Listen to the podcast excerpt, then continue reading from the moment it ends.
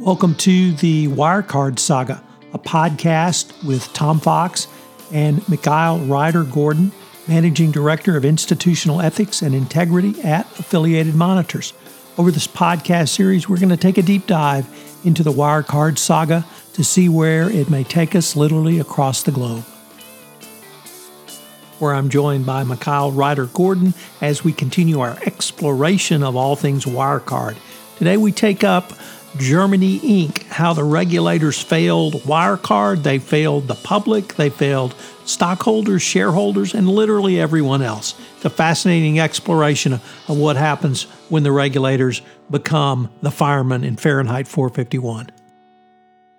Hello, everyone. This is Tom Fox, back again with Mikhail Reider-Gordon for our continuing series on the Wirecard saga. Uh, we are taking a deep dive into the current events of Wirecard as they arise and also some of the issues that we see in this case. So, Mikhail, first of all, welcome back. Thank you. Absolute pleasure to be back with you, Tom. So in our last episode, we were able to take a deep dive into short sellers. Uh, today, we're going to consider what I call Germany Incorporated. But before we do that, uh, why don't we give the listeners a sort of a wrap-up of what happened this week, and we're recording this Uh, on the afternoon of Friday, July thirty-first. So, Mikhail, what did you see that stroked your interest this week?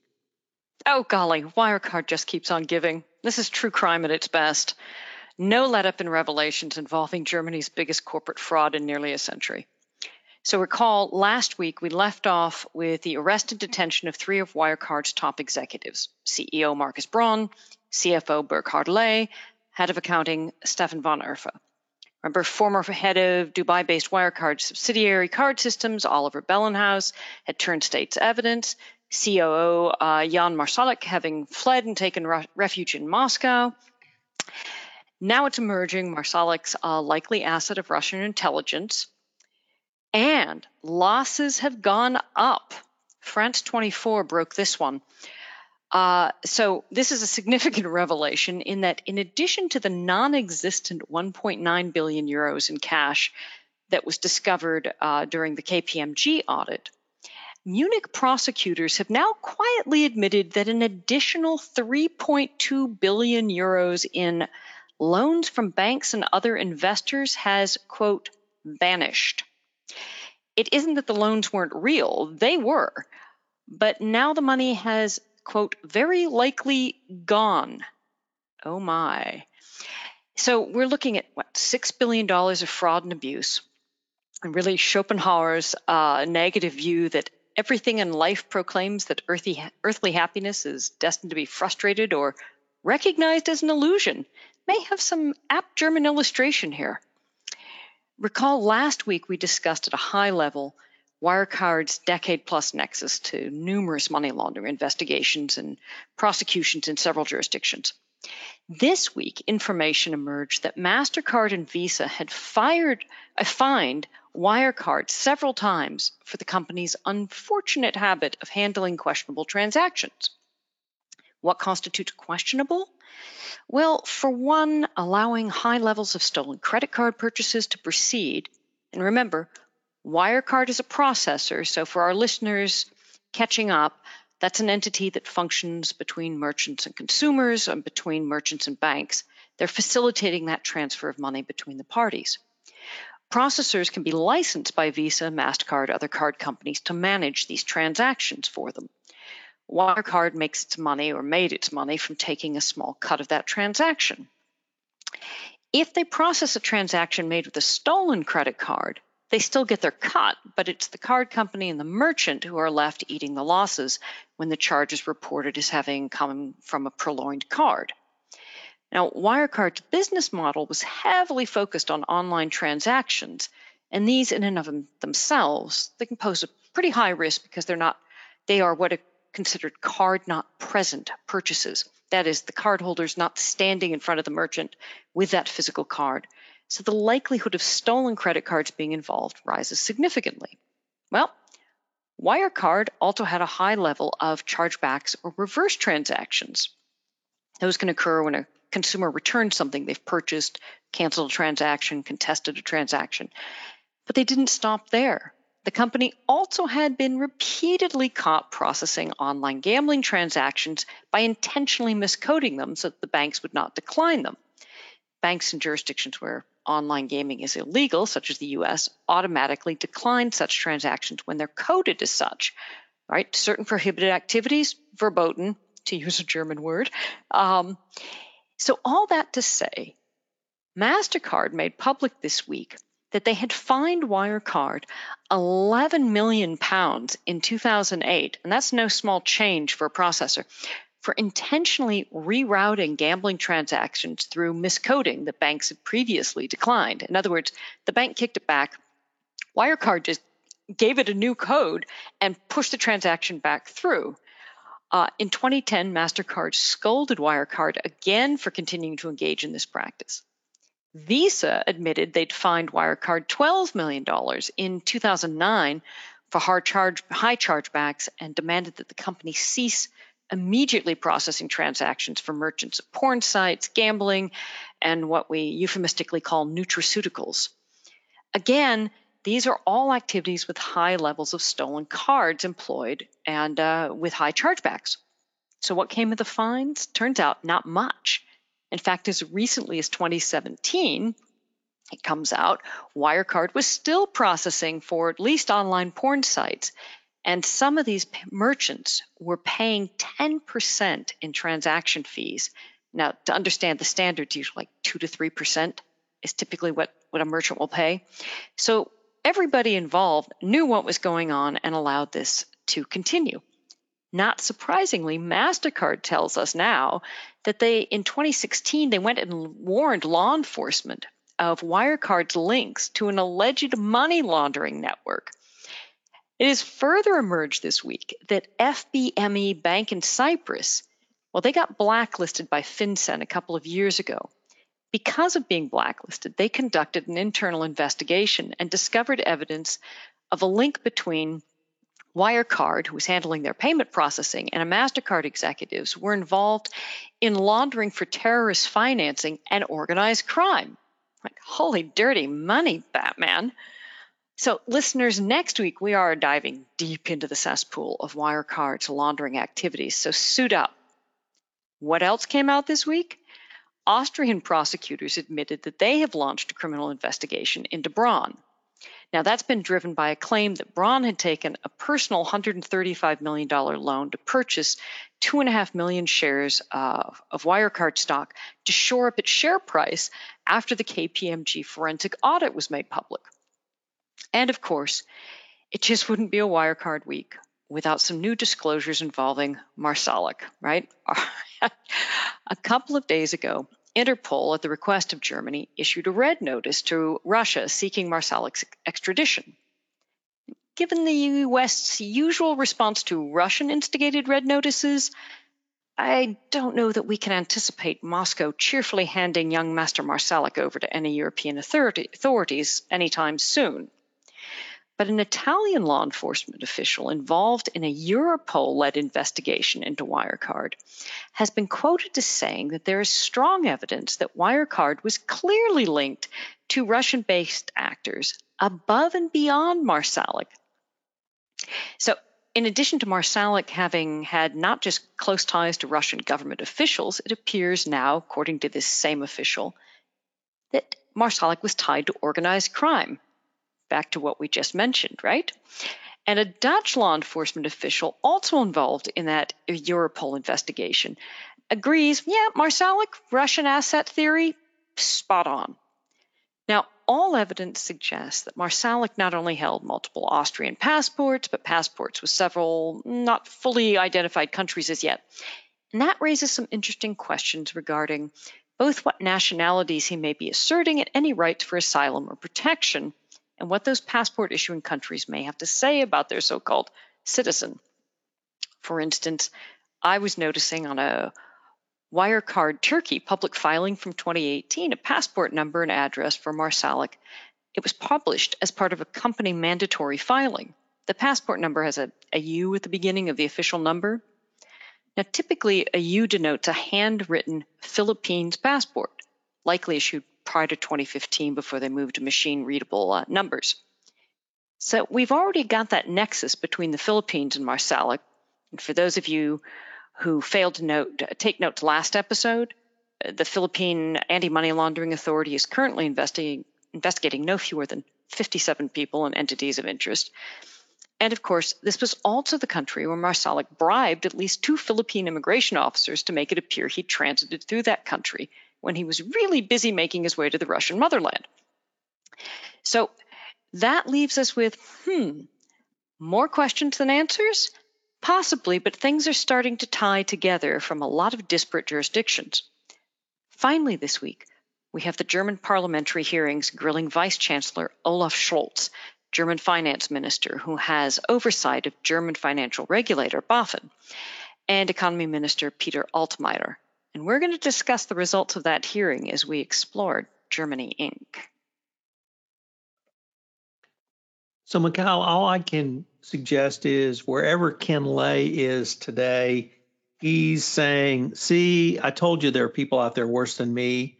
However, Jeff, Jeff Skilling, who is still on uh, terra firma, is saying, why didn't I think of that? Um, and I'm just upset that, of course, we're going to lose Enron as perhaps one of the greatest accounting frauds ever. This, this They are looking a little eclipsed at the moment, aren't they? They certainly are. Uh, and we Texans Aww. don't we don't want to lose our, our, our numero uno status. But that really brings us to the topic I wanted to explore today. And I've given this a lot of thought over the years.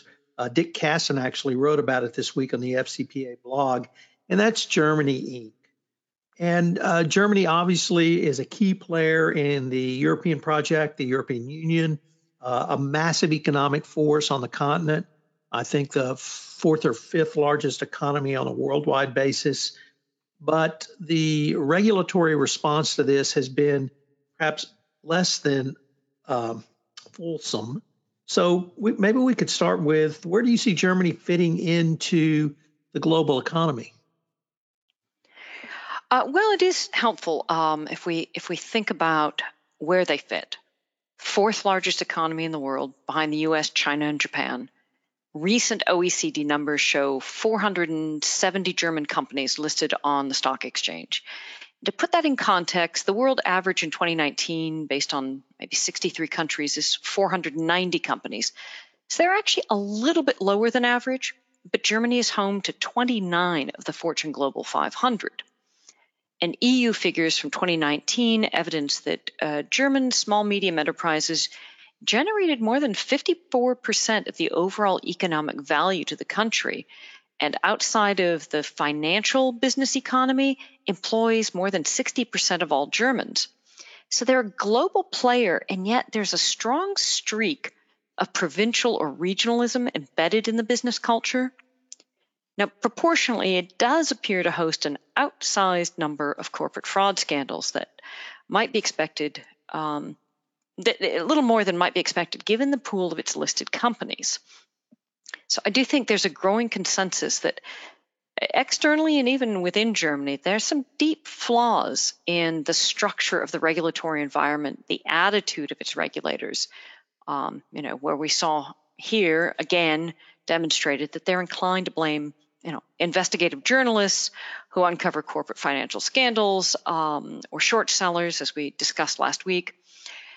Um, And that possibly the corporate governance structures, which which place a heavy emphasis on labor and employee unions, um, you know, maybe maybe this is to uh, their detriment, and the current government shares some real culpability here with respect to Wirecard. What are some examples that come to mind of uh, major frauds by U S companies? We've certainly had corruption, obviously the Volkswagen scandal, but uh, what are some of the ones that come to your mind? Oh, gosh, the, it's such a long list. Um, you know, we're almost obligated to start with Siemens, right? Embroiled in a multinational corruption scandal that I think until Odebrecht was the largest of its kind ever. It took over a decade to investigate and clean up. Um, full disclosure, I was I was associated, I was on the team that that worked on that. At the time the scandal came to light, uh, Linda Thompson, director of the S E C at the time, described their pattern of bribery in the company as unprecedented in scale and geographic reach, right? one point four billion dollars in bribes to government officials on, you know, three, Asia, Africa, Europe, Middle East, um, the Americas, four thousand bribes in total, uh, dating back to the nineties. And oddly, or maybe not, Big Four K P M G was the auditor who missed the tens of millions of bribes and bribe payments in the second set of books. Um, and and really, I think that's important to think about the Siemens scandal, because this corruption scheme was designed to increase share price and gain market share, and it was based on tax and legal loopholes. Um, I remember at the time, um, German law allowed uh, under its tax code bribes to be deducted as, as business expenses. And I think there's a little bit of mindset that still lingers here uh, in in Germany. Uh, you know, recall that at least one member of Siemens' uh, managing board, the Vorstand, Uh, personally arranged bribes to government officials. And that was despite the fact that Germany had signed on to the O E C D convention uh, in nineteen ninety-nine. And and they continue that. Um, they continue the bribery scheme. And really, it doesn't bring um, it doesn't bring regulators to the door. Um, Well, the Enel scandal in Italy uh, is the first inkling, and additional payments being questioned by auditors two thousand four. But German prosecutors, they don't arrive at Siemens till two thousand six. And then don't forget, Siemens was also involved in the oil for food kickback scheme. Um, so remember that was um, where they were inflating prices of some of the U N-approved contracts by about ten percent to funnel cash payments to Iraqi government officials through third-party intermediaries. Overlapping with Siemens, I mean, two thousand five, banner year for German corporate scandals, really. Um, it's like something was in the water. Uh, B M W, Daimler Chrysler, and Volkswagen all caught up uh, in scandals. The country's fourth largest bank, uh, Commerzbank, caught up in a scandal. Uh, Europe's largest chip producer, Infineon, Uh, and five of Germany's leading firms, all members of the DAX uh, thirty, Blue Chip Index, all embroiled in corruption scandals, right? We had Commerzbank. They were covering up money laundering for a Russian telecoms company. Uh, one of their board members has to uh, quit, and uh, five em- current or, well, at the time, current or former employees were implicated. At Daimler Chrysler, the head of Mercedes distribution Uh, is sacked for using the company to build uh, a home for his girlfriend in Mallorca. B M W, their purchasing man- manager had paid uh, one hundred thousand dollars in bribes to suppliers. Uh, Infineon, the executive director, is forced out over a decade-plus-long kickback scheme uh, that sees him uh, earning like two hundred fifty thousand euros plus for setting up uh, contracts uh, for motorsports uh, sponsorship. And on the heels of that scandal, Infineon is caught up by German and U S regulators for price fixing. Um, I mean, all of that is two thousand five alone. Uh, you know, if you move forward through the years, well, as you mentioned, Dieselgate and V W, right? But many people won't remember that V W was also caught up in a bribery scandal involving contract kickbacks, paying for council members, uh, that's their council, their governing council, their hookers, uh, gifts for spouses, uh, maybe to compensate for the fact they were paying for hookers, uh, I don't know, luxury trips and so on. Um, they had given seats to politicians on their supervisory board, uh, three-level high executives, and the head of the, count, uh, head of the company's works council lost their jobs over that scandal. twenty eleven, German telecom, uh, communications firm Deutsche Telekom, and Volkswagen, again, investigated on suspicion of corruption relating to uh, sponsorship contracts for the soccer team. Uh, this is football team uh, VfL Wolfsburg. Uh, telecom executives, you know, extending sponsorship agreements of the team if the team's owner would agree to surface con- surface contracts worth uh, several hundred million euros.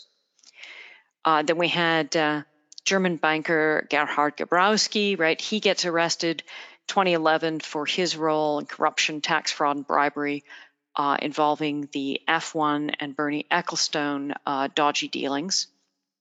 And then, of course, we can't forget Deutsche Bank. Uh, its fifteen-year run racking up a myriad of violations. money laundering, circumventing sanctions on Iran, its role in the LIBOR scandal, dodgy loans to Russian kleptocrats, highly risky derivative packages that fall apart, um, and and all of the Deutsche Bank uh, is captured beautifully, I will say, and disturbingly uh, by David Enrich in his recent book, uh, Dark Towers. And then, of course, what we see just the other week, Deutsche Bank paying another round of fines. What for?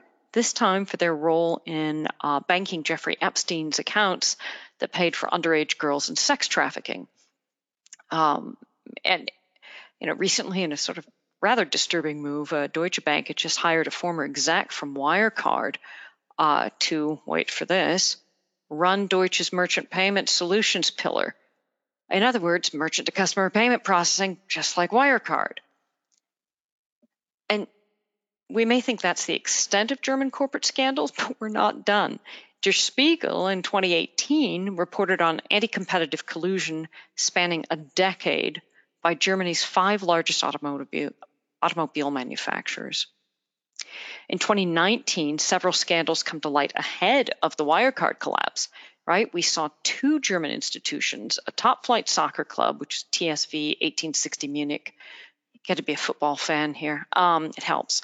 And the nation's railway company, Deutsche Bahn, all making unwanted headlines for bribery and contract irregularities. Anybody see a theme here? Uh, we also watched as um, buyers' failure to conduct adequate due diligence in its acquisition of Monsanto come back to bite it via the Roundup weed killer litigation. And that that decision was driven by Bayer's workers and bosses in order to help protect it from takeover, which would have threatened jobs. And we'll discuss why that mindset is a weakness in just a minute. And then uh, let us not forget, probably by every measure, what is turning out to be the largest tax fraud in history, not only in Germany, but in many other European countries. And that's the Cum-Ex uh, trading scandal, all right, which involves illicit tax refunds, which at this juncture looks like it may have cost the German state billions of euros, estimations ranging from twelve billion to thirty billion. Uh, German authorities are still investigating that um, tax-driven share transactions that took place uh, around the dividend record date um, executed by banks between two thousand one and twenty eleven, trading on their own accounts or on behalf of third parties. Um, and that ran, that ran for almost twenty years. So Germany Incorporated, uh, yeah, this is, this is the same country that uh, frequently accuses Southern European countries of being endemically corrupt, right? Something about rocks and rocks and glass houses come to mind here. Um, scandals, really? Roll up uh, country's most vaunted automotive industry, largest engineering firm, largest bank, and now its largest fintech company, Wirecard. So, Mikhail, uh, Dick Kasson in his blog post suggested that it was both a provincial attitude, and you alluded to that a little bit earlier, that causes these scandals, and that provincial attitude is is lax oversight by regulators for German companies. Would uh, would you attribute part of the reason to that, or is there some other reason for where all this corporate malfeasance may be coming from? I think there are a couple of factors that contribute to this. Um, insularity of German business. A certain pride in German companies that perhaps doesn't want to know or acknowledge sharp business practices that may be the catalyst for these companies' outsized successes. Uh, we saw this with Deutsche Bank. You know, the German press was largely silent in the face of very troubling and well-supported accusations. Outside of a handful of smaller publishers, German investors and German media didn't speak up, and we saw that with Wirecard. Uh, as with other German corporate scandals, we see a sort of protection instinct kick in um, with a sort of us against outsider Anglo-Saxon mentality. Um, politicians don't appear, appear to grasp the severity of the allegations that are being raised in public. Um, and then there's, you know, a question, which is not novel. It has been raised repeatedly as to the effectiveness of Germany's corporate uh, co-determination laws.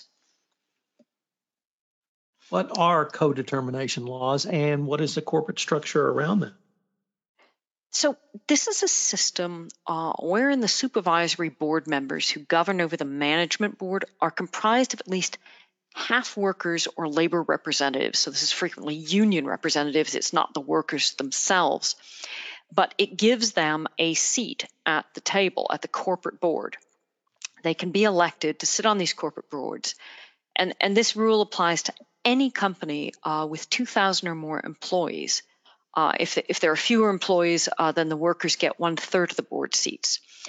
And this two-tiered board structure sees shareholders and possibly some employees on the supervisory board, whilst the management board uh, directly runs the company. Now, the idea is that locally organized workers' representatives who sit on these company boards are going to somehow safeguard the rights of employees against poor management decisions. But critics contend that in such a system, the management always needs the labor representatives to support company policies. And that leads to this unhealthy alliance between the two boards. Uh, there's a tendency there to focus on Germany and on, I mean, on, on employment, tendency in Germany to focus on employment. Are jobs safe, right? And again, what's a union uh, largely focused on, right? Retaining jobs. Uh, there's an assumption by both the supervisory boards, and, and they have historically deferred to C E Os and management boards because typically those that hold those positions, um, C E O and manage on, those on the management board, have higher educational degrees. And regulators assume everyone knows what they're doing. So this mindset of protecting jobs due to union bosses sitting on advisory boards played a factor. For instance, we saw that in the V W diesel scandal. Rather than pivoting to electric vehicles, instead it sought to maintain status quo jobs via deceptive practices.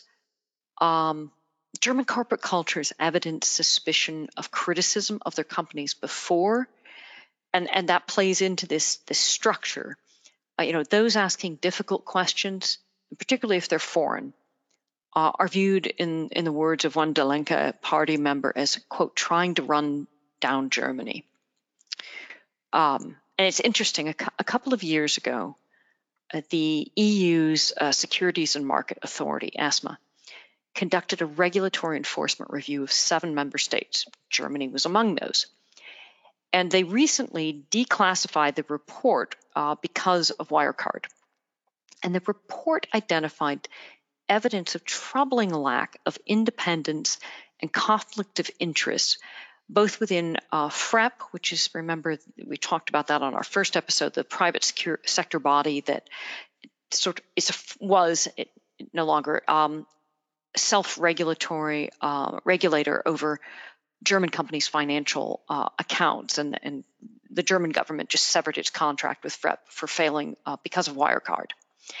But we see this, this fraught corporate structure that seems to spend more time worrying about what outsiders, um, is it viewing outside uh, critics as, as assaulting um, these companies, these German companies, and the two sides being desperate to keep the other side happy on these governance structures.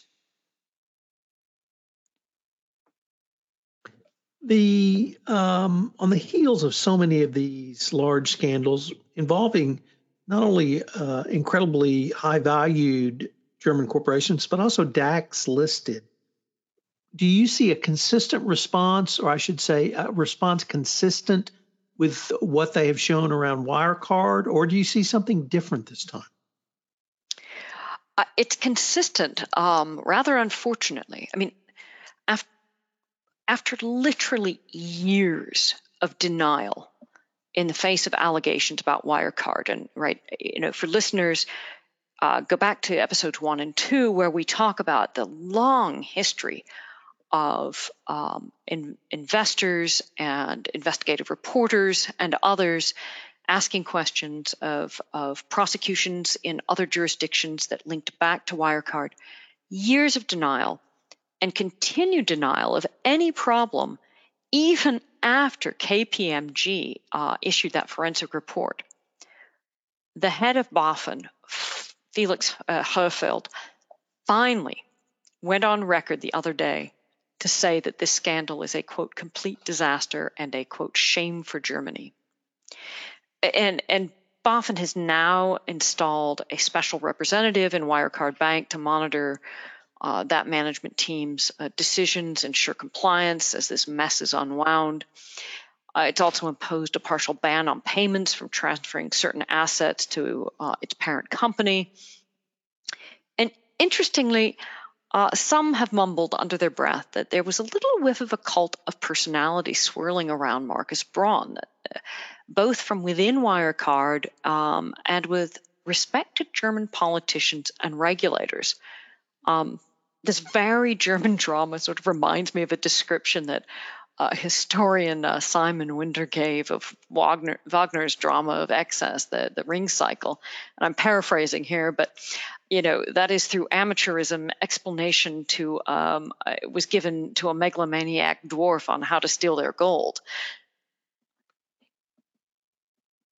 So there's a lot of political fallout. And that political fallout, I've been fascinated, obviously, with the German response. But in the context of the broader European project, we see, or at least I've seen, the E U uh, begin to take some steps that I've not seen them take around Germany before. As you also alluded to, perhaps countries in Southern Europe or Eastern Europe, but here I'm seeing a little more forceful response from the E U. Can you, do, at this point, can you assess what the E U may do, and could the E U actually force some lasting reforms? Yeah, so ESMA has launched a fast, fast-track investigation into Germany's uh, failed supervision of Wirecard. And ESMA is responding uh, to European Commissioners, um, the European Commission's Executive V P, uh, Valdis Dombrovskis, uh, call for an inquiry into how this even happened. How was this allowed to happen? And ESMA's already produced a preliminary report evidencing weaknesses at both BaFin and FREP. Uh, their full report is due uh, end of October. Uh, but they haven't stopped there. The E U Commission is now examining how it regulates the finance industry and fintech and seeking to strengthen relevant E U laws, including possibly increasing its requirements on transparency for listed companies, uh, accounting norms, and its own ability to enforce against market abuses. So the Commission's review of that, um, of, of current regulations and what could be amended, is anticipated to be published uh, at the end of the summer. Uh, but we, we should go back and look at what this is doing to um, the German political scene. Well, the um, if I could maybe stay a little bit Uh, a little bit longer on the E U, because uh, Angela Merkel, Prime Minister Merkel, I think, is one of the leading proponents of an integrated E U economy.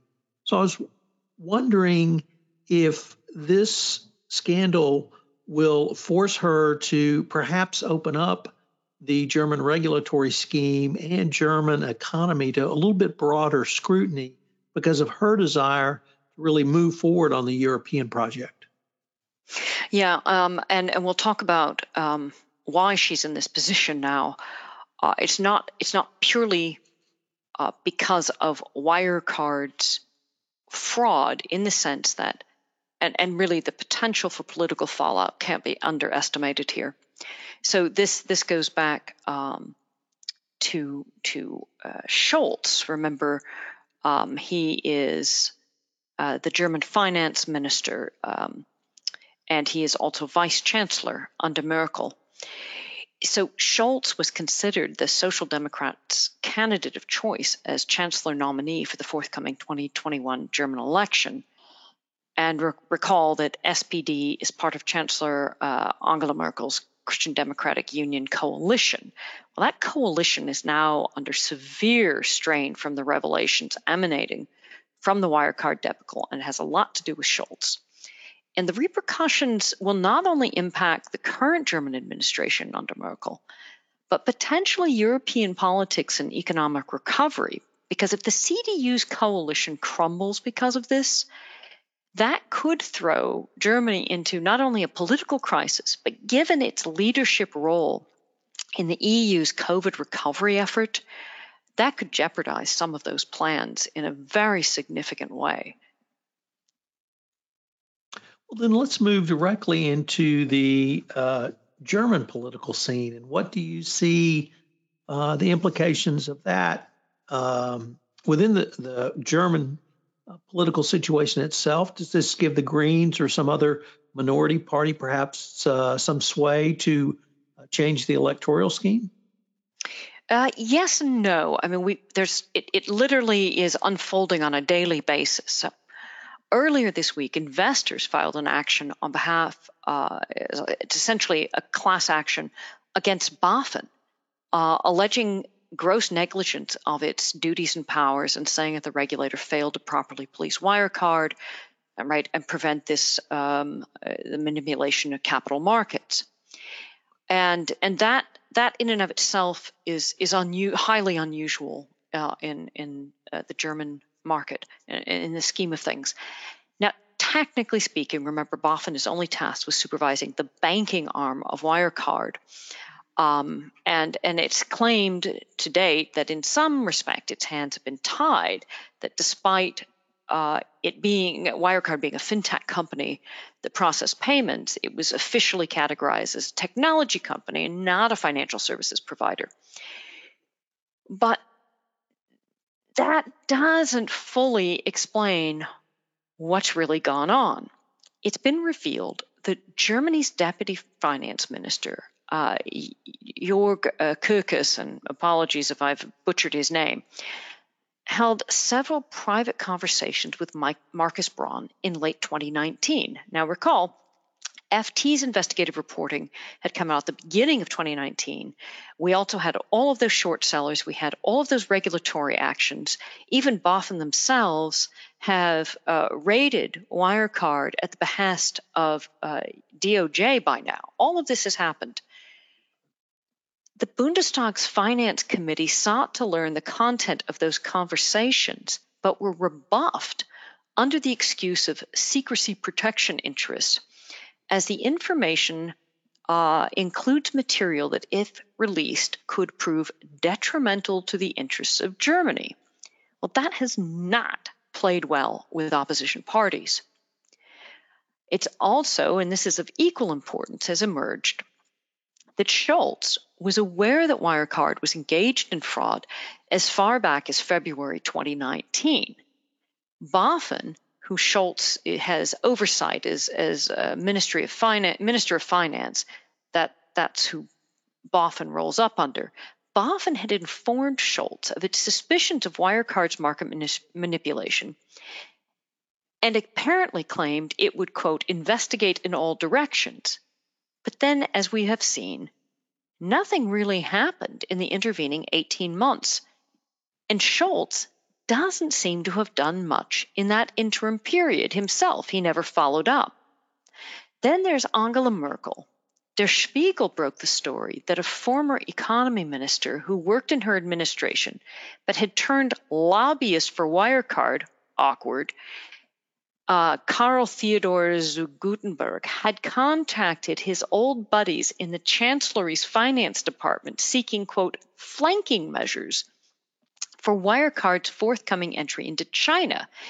And so zu Gutenberg had asked the department head at the Chancellery, Lars Hendrik Roller, hey, when Merkel is in China on, official, on an official visit in June of twenty nineteen, can you lobby for Wirecard because Wirecard wants to take over this German pay- Chinese payment company, Allscore? So one of Merkel's senior aides is lobbying for Wirecard uh, for this, this takeover of, of Allscore, and more on Allscore later. Roller emails Gutenberg afterward confirming that the issue was raised with the Chinese government and promising further action.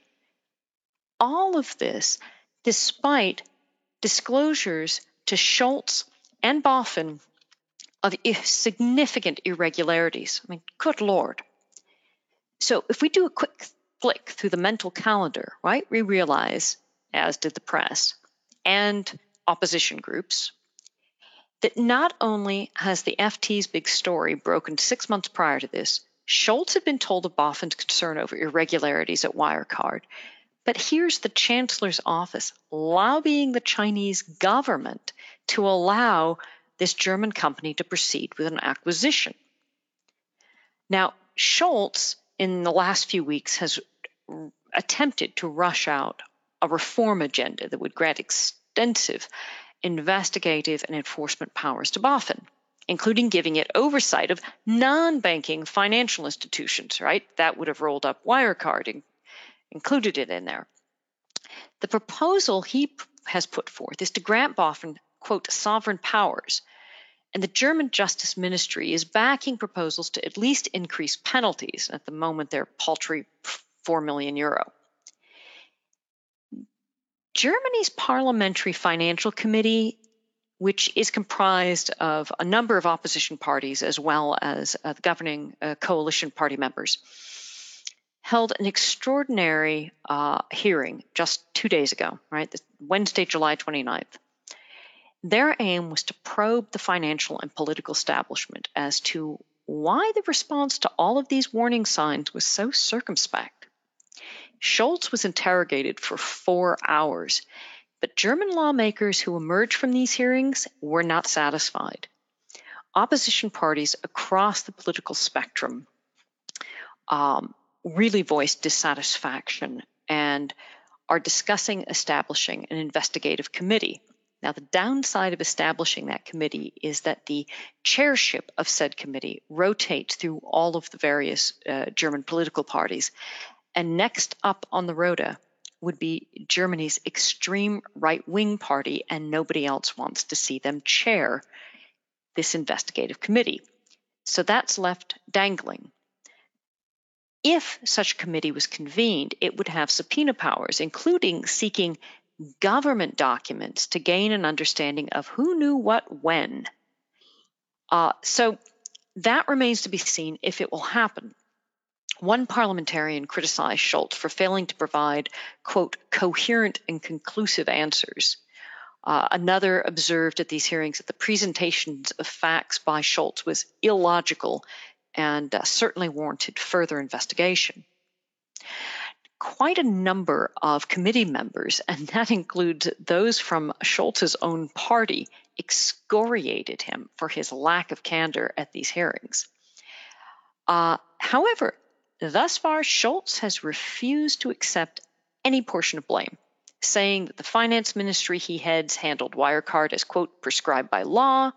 He's gone on to say that he thinks the current system has worked quite well, but that it is only in light of this scandal with Wirecard that he can now see they, they could do with some additional competencies.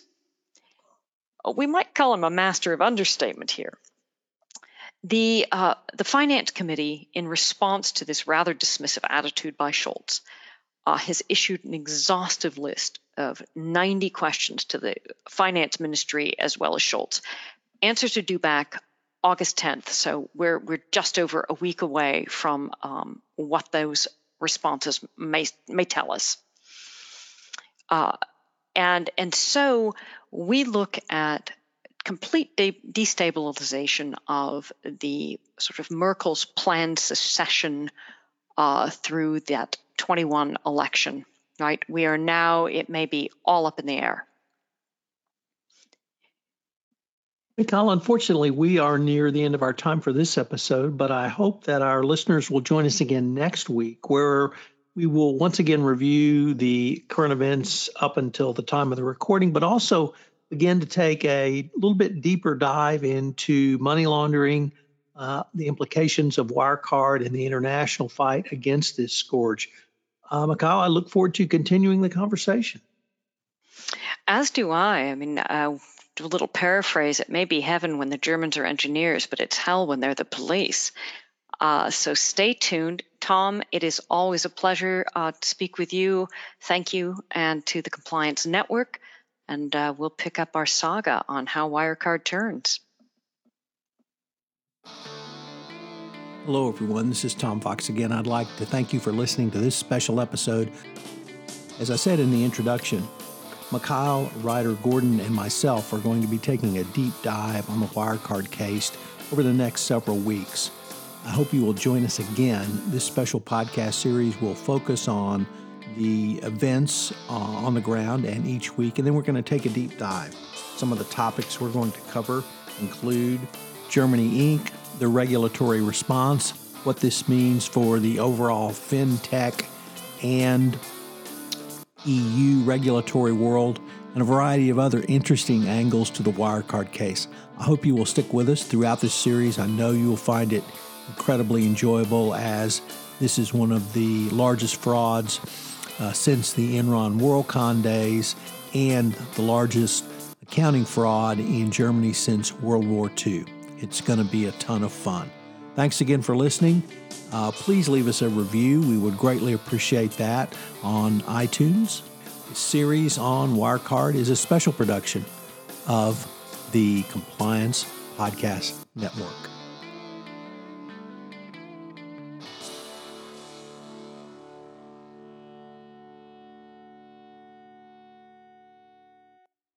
This podcast is a part of the C-Suite Radio Network.